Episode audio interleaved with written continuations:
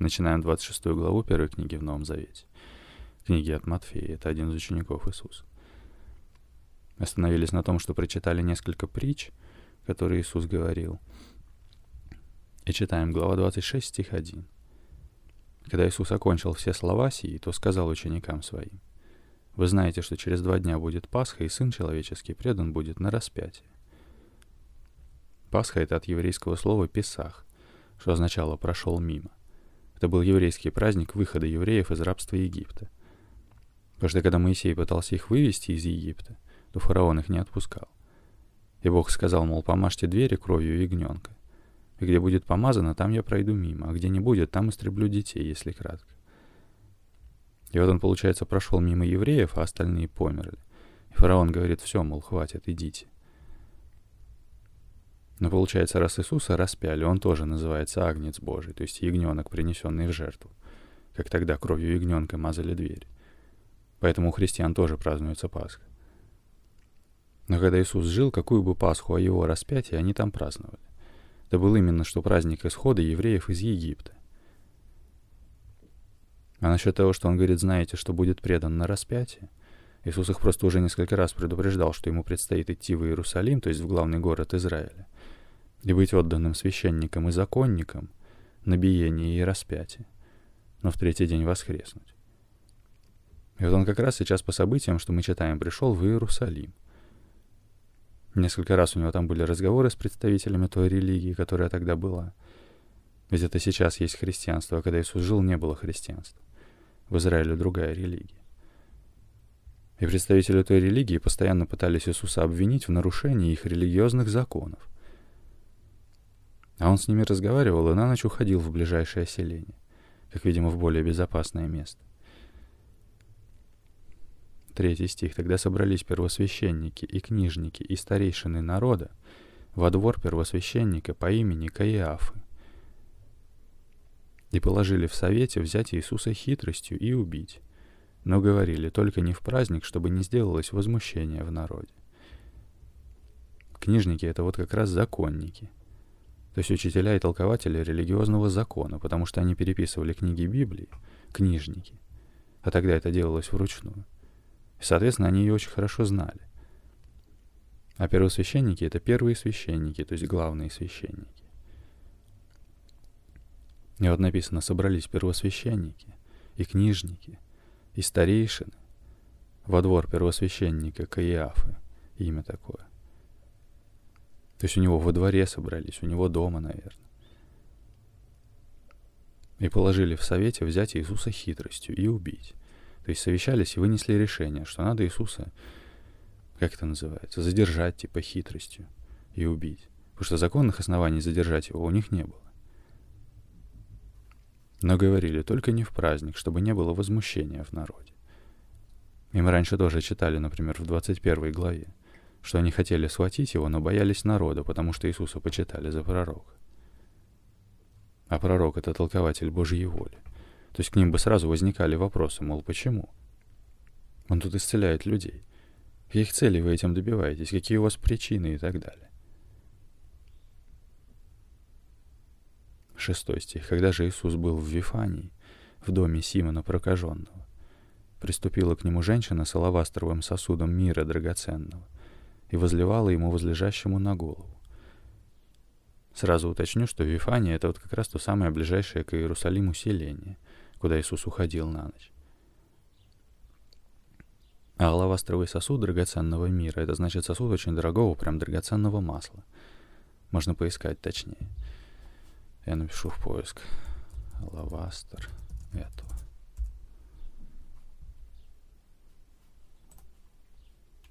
Алавастер или алебастер – название двух различных минералов – гипса и кальцита. Первый используется в современности, второй – название материала в античности. Во времена Иисуса это вот как раз античность, то есть древние века.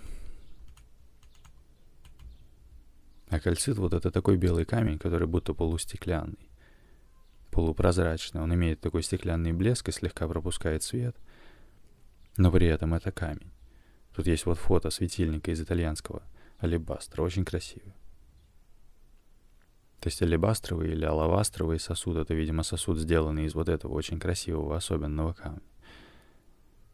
И в нем находилось драгоценное масло мира. Давай посмотрим тоже. Я пишу в поиск. Мира. Это.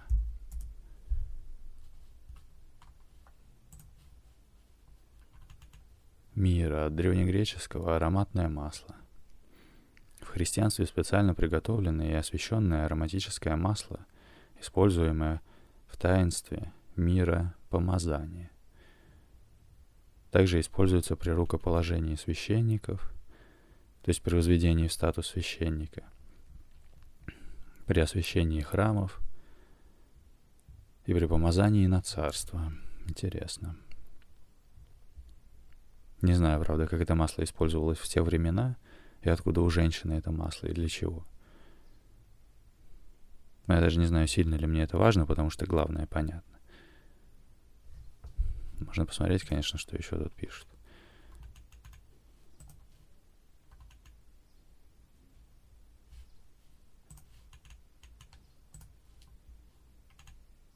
Например, в книге от Марка, другого ученика Иисуса. Написано, что женщина пришла с алавастровым сосудом мира из нарда чистого, драгоценного, и, разбив сосуд, возлила ему на голову. Давай посмотрим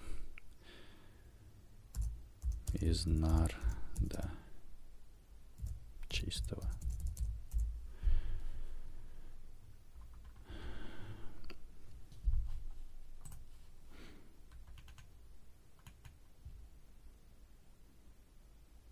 Нард – травянистое растение, а также ароматная смола и эфирное масло, получаемые из него – из его мясистых корней и нижней части стебля получают эфирное масло янтарного цвета, которое применялось как благовоние в парфюмерии и медицине. Ну, допустим. Возможно, у нее это масло могло быть по каким-то своим причинам. Просто это был, так скажем, дорогой продукт, который, вероятно, использовался очень маленькими дозами, потому что обмакнуть палец и намазать что-то, например, то можно было, наверное, его годами использовать, хотя я не знаю. Я вообще пока что стараюсь минимально залезать в те книги, которые будут дальше, чтобы не путаться с тем, что читаем сейчас. Еще раз, когда же Иисус был в Вифании, в доме Симона прокаженного? Кстати, уточнение прокаженного говорит нам, во-первых, о том, что это был не тот Симон, который был учеником Иисуса, которого Иисус назвал Петром. Это был какой-то другой Симон. А во-вторых, говорит о том, что Иисус до сих пор совершенно спокойно общается с любыми людьми и не боится. Ведь по тем законам прикасаться к прокаженному или даже к его вещам было запрещено. Такой человек считался источником ритуальной нечистоты. И те, кто с ним как-то соприкасались, тоже считались нечистыми. Проказа вообще это от слова «казить», как слово «исказить», например. Это была в древние времена болезнь, которая уродовала внешность, искажала образ человека, проказа. И таких людей, например, не пускали не только в храм, их даже вроде не пускали в город, возможно, поэтому Иисус и сидит у него в доме в Вифании, в ближайшем городу селению. И не знаю, конечно, почему не написано, что Иисус его исцелил. Или, может быть, это был какой-то из тех прокаженных, которых Иисус раньше исцелил. Уж я не знаю, их имена не назывались. В общем, когда же Иисус был в Вифании, в доме Симона прокаженного, Приступила к нему женщина с алавастровым сосудом мира драгоценного и возливала ему возлежащему на голову. Мне, кстати, сначала показалось, будто это женщина из дома этого Симона. Но возможно, что это и любая другая женщина. За Иисусом много людей ходило. Просто написано, что когда он был у Симона, то подошла к нему женщина с алавастровым сосудом мира драгоценного и возливала ему возлежащему на голову. Восьмой стих. Увидев это, ученики его вознегодовали и говорили, к чему такая трата? Ибо можно было продать это мира за большую цену и дать нищим. Но Иисус, уразумев сие, сказал им, что смущаете женщину. Она доброе дело сделала для меня. Ибо нищих всегда имеете с собою, а меня не всегда имеете. Возлив мира сие на тело мое, она приготовила меня к погребению. истинно говорю вам, где не будет проповедано Евангелие сие в целом мире, сказано будет в память ее и о том, что она сделала. Удивительно. Просто представь вообще, глава началась с того, что Иисус говорит о том, что скоро Пасха, и Он будет распят. Он сейчас фактически знает, что идет на смерть. Я думаю, что по-человечески его внутреннее состояние было довольно сложное. И вот он лежит, и вдруг женщина берет драгоценное масло и просто, не жалея, возливает ему на голову. Слушай, масло. Это не вода, можно представить, как оно медленно стекает по голове, как расслабляет напряжение. Ты чувствуешь эту трепетную женственность здесь. Ни один мужик вокруг не то что не сделал это сам, они даже не поняли, зачем это сделала она. А представь, какое приятное чувство в этот момент испытал Иисус. Такое, что он говорит, истинно говорю вам, где не будет проповедано Евангелие сие в целом мире, сказано, будет в памяти. Он просто увековечил ее в истории своей жизни, понимаешь? Что она по-женски уловила его состояние. Никто вокруг не почувствовал его. Я думаю, что по-человечески Иисусу совсем не хотелось умирать. Вот тут прямо дальше в этой главе, я смотрю, написано, Иисус говорит, душа моя скорбит смертельно. И, отойдя немного, пал на лицо свое, молился и говорил, «Отче мой, если возможно, доминует меня чаша сия. Впрочем, не как я хочу, но как ты». Потрясающе. Иисус практически знает, что скоро умрет. О какой растрате речь? Зачем продать нищим? раздать нищим. Это вообще лучшее, как можно было это масло использовать. Иисус и говорит, нищих всегда имеете с собой, а меня не всегда имеете. Она приготовила меня к погребению. Удивительно. Вообще, насколько тут передана настоящая женственность в том, как она поняла его состояние и позаботилась о нем. Он, может быть, впервые вообще почувствовал себя понятым в этот момент. Говорит, везде, где будет проповедано Евангелие в целом мире, сказано будет в память ее. Это нечто большее, чем просто то, что она потратила на него дорогое масло.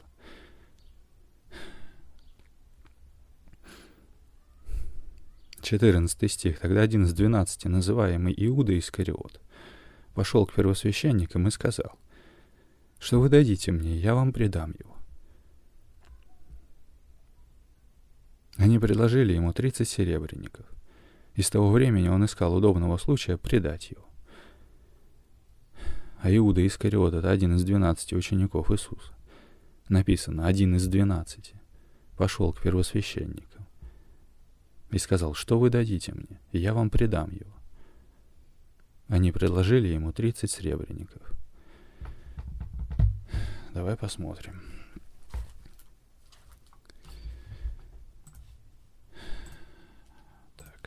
Я пишу в поиск. Сребреник. Это.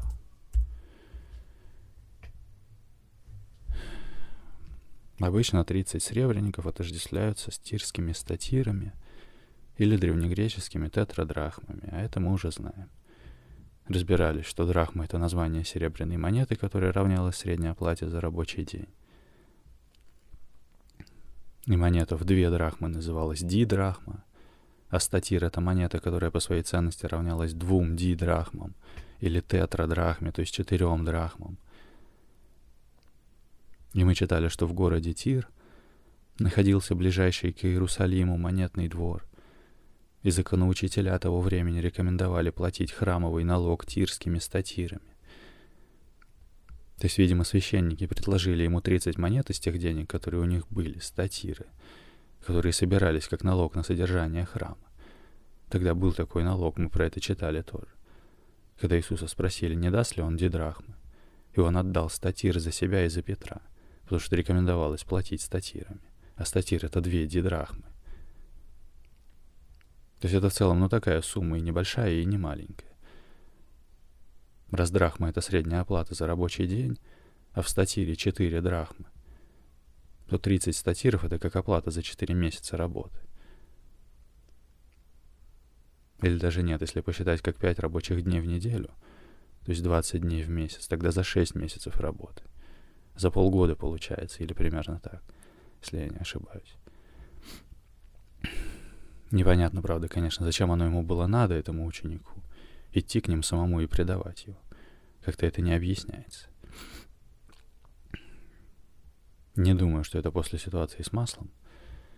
Можно тоже попробовать глянуть, что об этом написано в других книгах. Но минимально, потому что я считаю, что пока рано сравнивать книги, у них есть отличия, которые пока могут только мешать. Будем с этим разбираться, когда туда дойдем.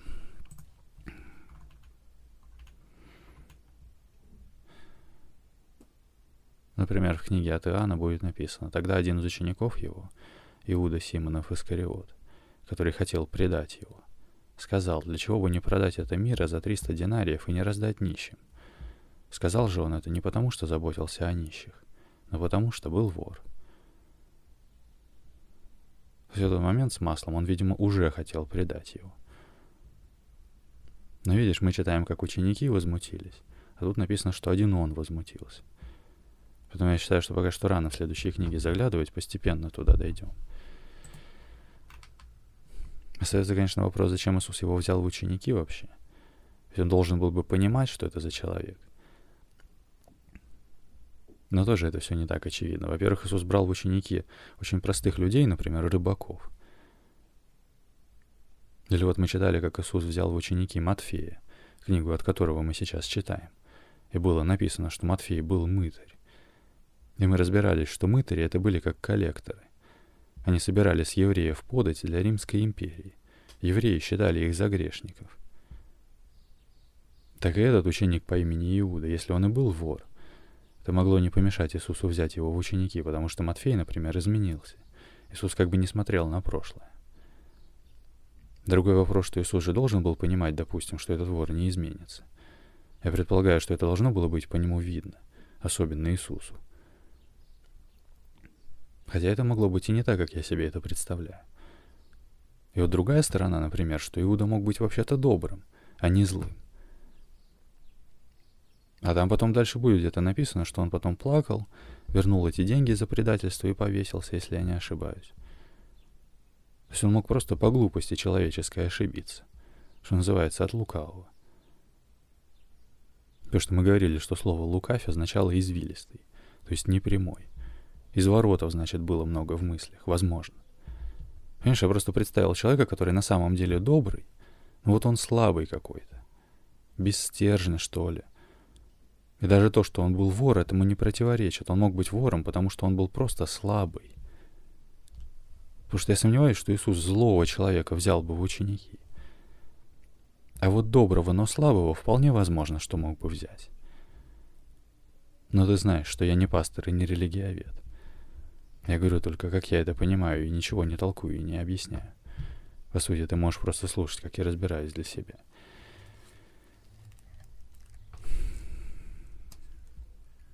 Семнадцатый стих. «В первый же день опресночный приступили ученики к Иисусу и сказали ему, «Где велишь нам приготовить тебе Пасху?» Он же сказал, «Пойдите в город к такому-то и скажите ему, Учитель говорит, время мое близко, у тебя совершим Пасху с учениками моими». Ученики сделали, как повелел им Иисус, и приготовили Пасху. Когда же настал вечер, он возлег с двенадцатью учениками. И когда они ели, сказал, «Истинно говорю вам, что один из вас предаст меня». Во! То есть это не была для Иисуса новость. Давай только посмотрим, что значит опресночный.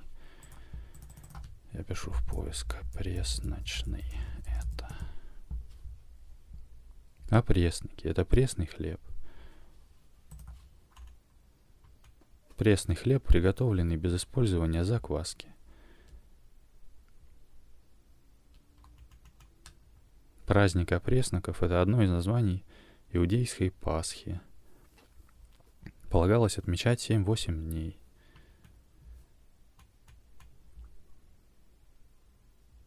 Это написано в первый же день опресночный приступили ученики к Иисусу и сказали ему, «Где велишь нам приготовить тебе Пасху?»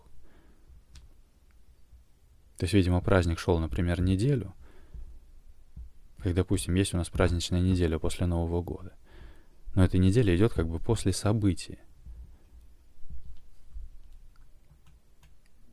Кстати, вот тут еще написано тоже, что Пасха праздновалась с 14 на 15 число месяца Нисана 7-8 дней. Нисан в еврейском календаре — это первый месяц библейского года. Он приблизительно соответствует нашему марту-апрелю. То есть первый день опресночный. Это был вот как раз день празднования, я так понимаю. И потом еще праздник длился неделю от этого события. Еще написано, в обеденной комнате обустраивали широкий стол, на который ставили чашу с соленой водой. Она символизировала слезы, пролитые евреями во время египетского рабства. Также на пасхальный стол ставили блюда с горькими травами, лук, цикорий, хрен, чеснок. Во время трапезы иудеи вкушали их до тех пор, пока на глазах не появлялись слезы. Кроме того, из фиников, орехов и граната, и граната готовилась паста — ее цвет напоминал глину, из которой порабощенные евреи строили города для фараонов. А пресники раскладывали на стол в три стопки. В кульминационный момент пасхальной трапезы на стол ставили четыре чаши вина. Я немного отрывками читаю. Интересная развернутая статья. Автор протеерей Олег Стеняев, то есть старший священник. А, ну и мясо ягненка жарили на Пасху. То есть ученики спрашивают Иисуса, мол, где приготовить тебе Пасху? Иисус говорит, пойдите в город, то есть, видимо, в Иерусалим. Потому что Иисус сейчас находится в Вифании, в ближайшем к Иерусалиму селении. А Иерусалим — это столица Израиля. Как, допустим, в России столица Москва. Говорит, пойдите в город к такому-то. И скажите, учитель говорит, время мое близко, или время мое близко. У тебя совершим Пасху с учениками моими. Ученики сделали, как повелел им Иисус, и приготовили Пасху. Когда же настал вечер, он возлег с двенадцатью учениками, и когда они ели, сказал, «Истинно говорю, что один из вас предаст меня».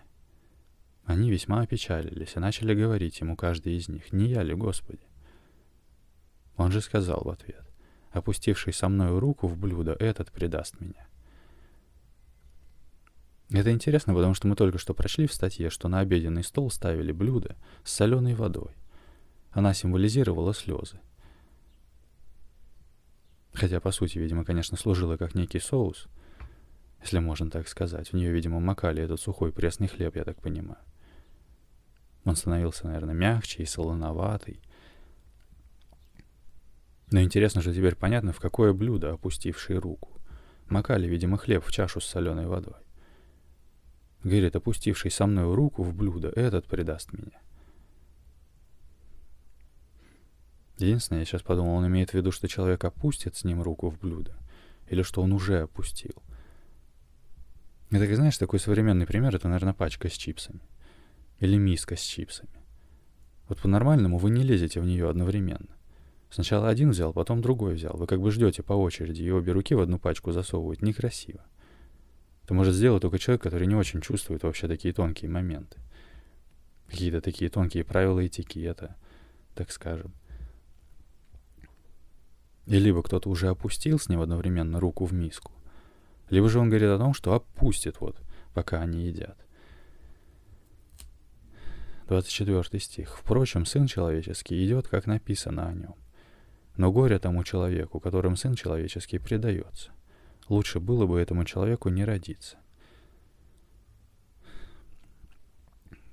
То есть Иисус как бы вообще не переживает о том, что его предают.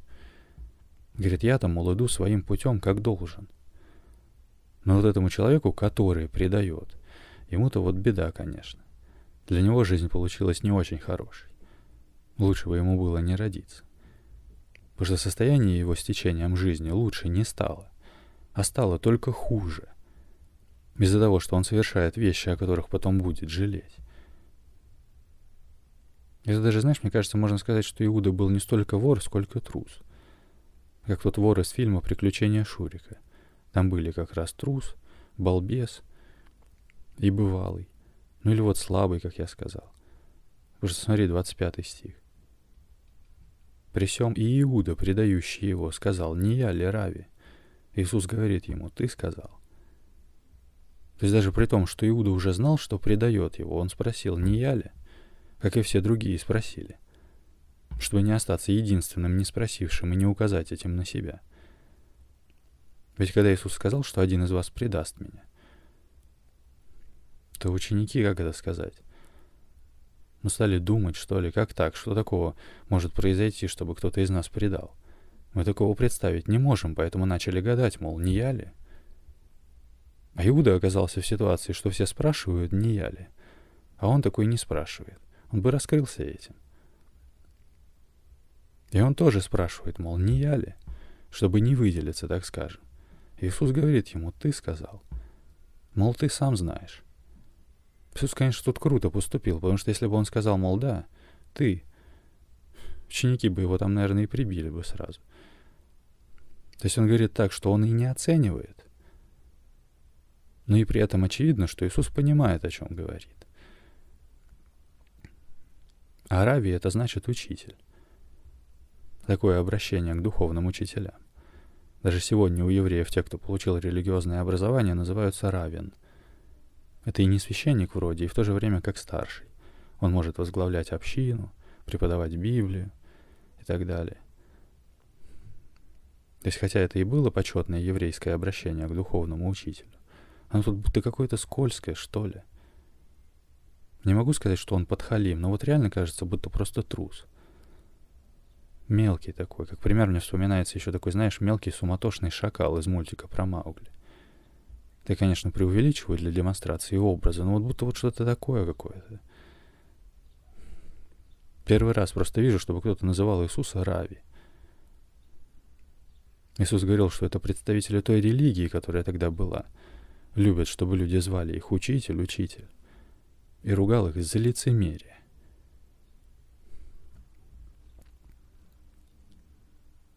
Двадцать шестой стих. И когда они ели, Иисус взял хлеб — и, благословив, преломил и, раздавая ученикам, сказал, «Примите, едите, сие есть тело мое». И, взяв чашу и благодарив, подал им и сказал, «Пейте из нее, ибо сие есть кровь моя Нового Завета, за многих изливаемая во оставление грехов». Продолжим это в следующий раз. Сделаем сейчас перерыв, сохрани себе это подкаст «Новый Завет» для любопытных. И помните, что тьма — это просто отсутствие света. И работает она на то, чтобы вы в себе решили источник света притушить. А получается, нужно лишь только не тухнуть. Бог любит вас.